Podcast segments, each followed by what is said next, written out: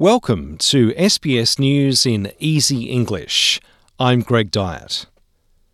A Ukrainian organisation has paid tribute to a former Australian soldier who died while fighting for Ukraine. Sage O'Donnell was killed in the lead up to Christmas.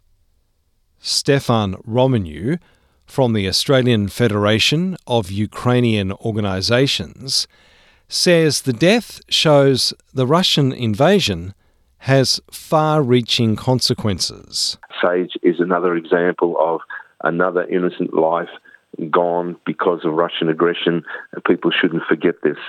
Ukraine's President Volodymyr Zelensky has thanked the French Defence Minister Sebastien Lecornu for providing more aid to Ukraine. It comes as Mr. Lecornu reaffirmed France's support for Ukraine during an official visit to Kiev.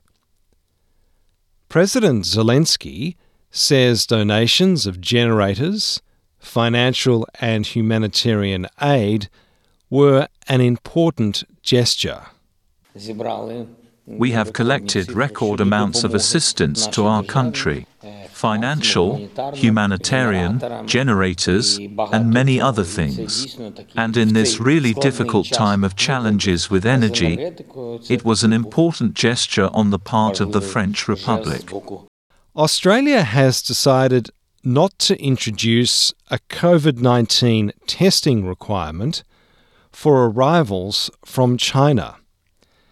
The United States, India, Japan, and Taiwan are imposing mandatory tests because of the surge in coronavirus cases in China. Prime Minister Anthony Albanese says there are no changes for now. There's no change in the travel advice at this point in time, but we're continuing to monitor the situation as we continue uh, to monitor the impact of COVID here in Australia as well as around the world. Our priority is to keep Australians as safe as possible. A fourth child has been airlifted from Queensland's Fraser Island with a suspected Irukandji jellyfish sting. The child was stung on the upper leg just after 2:30 p.m. on Wednesday.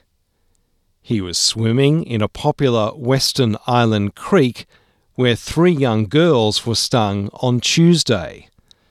The boy was flown to Hervey Bay Hospital in a stable condition. A man in his 40s has drowned at a popular Gold Coast beach. Emergency services were called to Surfers Paradise Boulevard at about 7 pm following reports a man and a boy had encountered problems in the water. Lifeguards pulled the boy from the waves, but he died at the scene. Australians are being urged to donate blood to avoid a national shortage. 16 blood donation centres will be open on New Year's Day to help improve access. Australia has decided not to introduce a COVID 19 testing requirement for arrivals from China. I'm Greg Dyett, and that's SBS News in Easy English.